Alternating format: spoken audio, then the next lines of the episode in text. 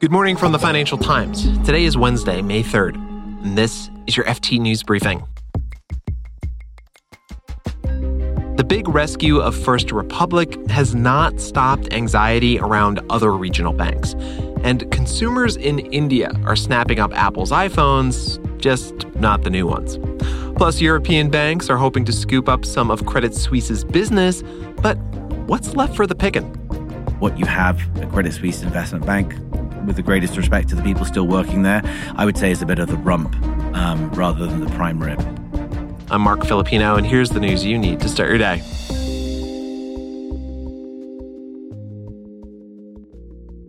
In the US, the rescue of First Republic did not reassure investors about what could happen to other similar regional banks.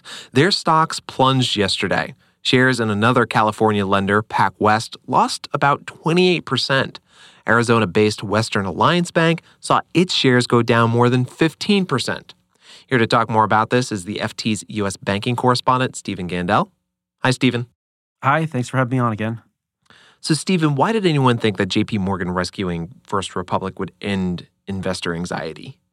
Well, because, like, if you're worried about the banking system, it did help the banking system. There wasn't there are no depositors that lost any money. The employees of First Republic are largely going to be employees of JP Morgan. And so for the banking system, it's a win. The problem is for someone who was an investor in this stock, they have none of their money. They were completely wiped out. So you have this dichotomy where the depositors should be less worried. And so, therefore, we thought that was going to reassure the system. But the stock investors are actually more worried. So it sounds like, Stephen, investors might be worried that some of these other banks could end up like First Republic. Yeah, so I think what investors have done is looked around and say, okay, so what what bank out there looks like First Republic or looks like Silicon Valley Bank? So if you look at the two stocks, Pacific West and Western Alliance, they both have these businesses where they lend to venture capital funds and venture venture companies and startups. And that was all of the business at Silicon Valley, right? And so I think that's what's going on. Investors are saying, like, I don't want to be near any problems. So if something looks like Silicon Valley or something looks like First Republic, I don't want to be in that stock. So just to be clear, and I think this is important for for listeners, there's no new piece of information about these banks that lost share. Nothing. Nothing. In terms right? of the fundamentals about these banks, we learned absolutely nothing yesterday. Right? There's no new news. The earnings are out right? The the the quarter was over. Yeah, we saw in First Republic's recent earnings report that customers withdrew more than $100 billion in deposits. Did we see anything like that in other banks? So these banks have not seen anywhere near uh, the loss in deposits that First Republic had. And it is kind of curious because the earnings for many of these banks were better than expected, right? They're still benefiting from uh, the fact that for a long time they didn't have to pay very much on deposits. But if you look forward, and you saw this in First Republic's earnings report, they are gradually getting more underwater in term, meaning that what they now have to pay to keep deposits, what they now have to pay to, to attract new deposits, that right now is more than what they're earning on their loans and their investments. So the earnings were better than expected for the first quarter, but there was a sign in their earnings reports that the earnings are about to get a whole lot worse than expected. And just to be clear, the thing that everyone is waiting for is the effect that higher interest rates and quickly raised interest rates is going to have on these banks, right? Right. And we're going to get more bad news on this potentially today when the Fed makes its announcement. So if there were hopes that the bad news on the interest rate side for the banks was going to subside, it's not going to happen today. Yeah, and the Federal Reserve is expected to raise interest rates by a quarter percentage point today. Stephen Gandel is the FT's U.S. banking correspondent. Thanks for your time, Stephen. Thank you.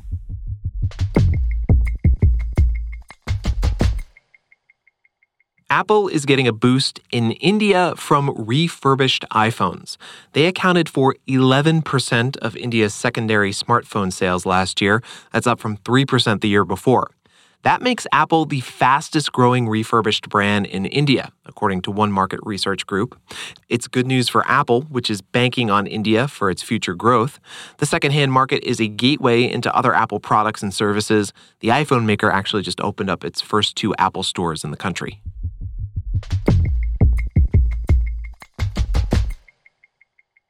When UBS agreed to buy Credit Suisse, a huge competitor disappeared from the banking landscape. And now other European banks are hoping to scoop up some of Credit Suisse's business.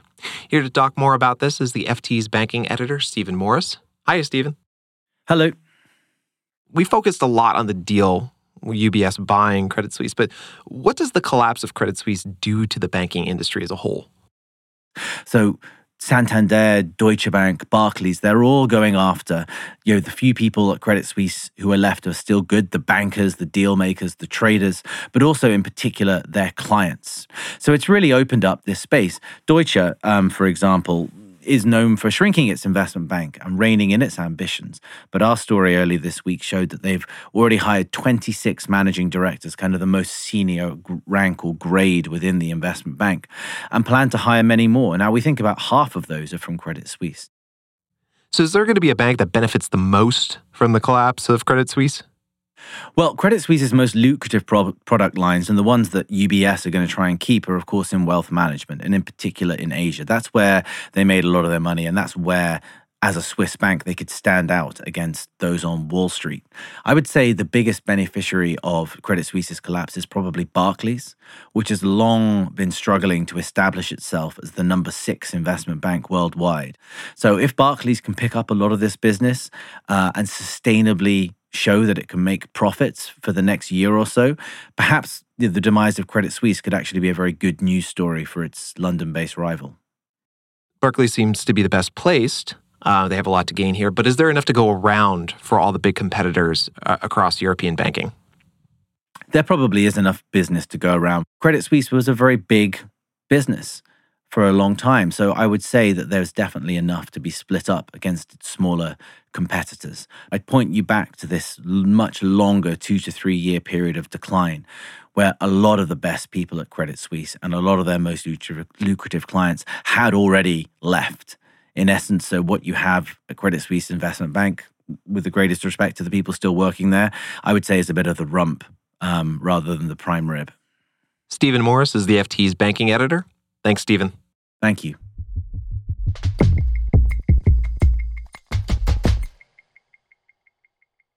Before we go, the American activist investor Carl Icahn is known for targeting companies and forcing changes in management. Now, Icahn himself is a target. New York investment firm Hindenburg Research said yesterday that it is shorting Icahn's publicly listed fund called Icahn Enterprises. That means Hindenburg's placing bets that the stock is going to fall. This is the third major short from Hindenburg this year. It went after the Indian conglomerate Adani Group and the payment company Block. Hindenburg says Icahn Enterprises is overvalued and the worth of some of its private assets is inflated. Carl Icahn said in a statement yesterday that his company stands by its public disclosures, but Hindenburg's report triggered a sell off and shares in Icahn Enterprises plunged. The stock price ended the day down about 20%.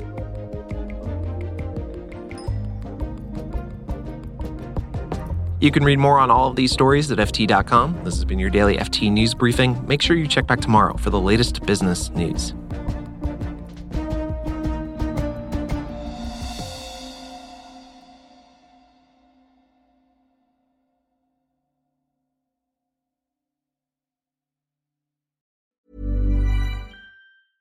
Selling a little or a lot?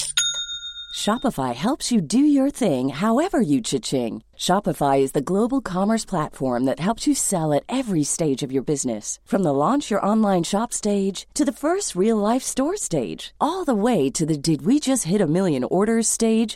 Shopify is there to help you grow. Shopify helps you turn browsers into buyers with the internet's best converting checkout. 36% better on average compared to other leading commerce platforms because businesses that grow grow with Shopify. Get a $1 per month trial period at shopify.com/work. shopify.com/work. Hi, this is Matt and Sean from Two Black Guys with Good Credit. If you own or operate a business, whether it's a local operation or a global corporation, partnering with Bank of America could be your smartest move. By teaming with Bank of America, you'll enjoy exclusive digital tools, award winning insights, and business solutions so powerful you'll make every move matter. Position your business to capitalize on opportunity in a moment's notice. Visit bankofamerica.com slash banking for business to learn more. What would you like the power to do? Bank of America, N.A., copyright 2024.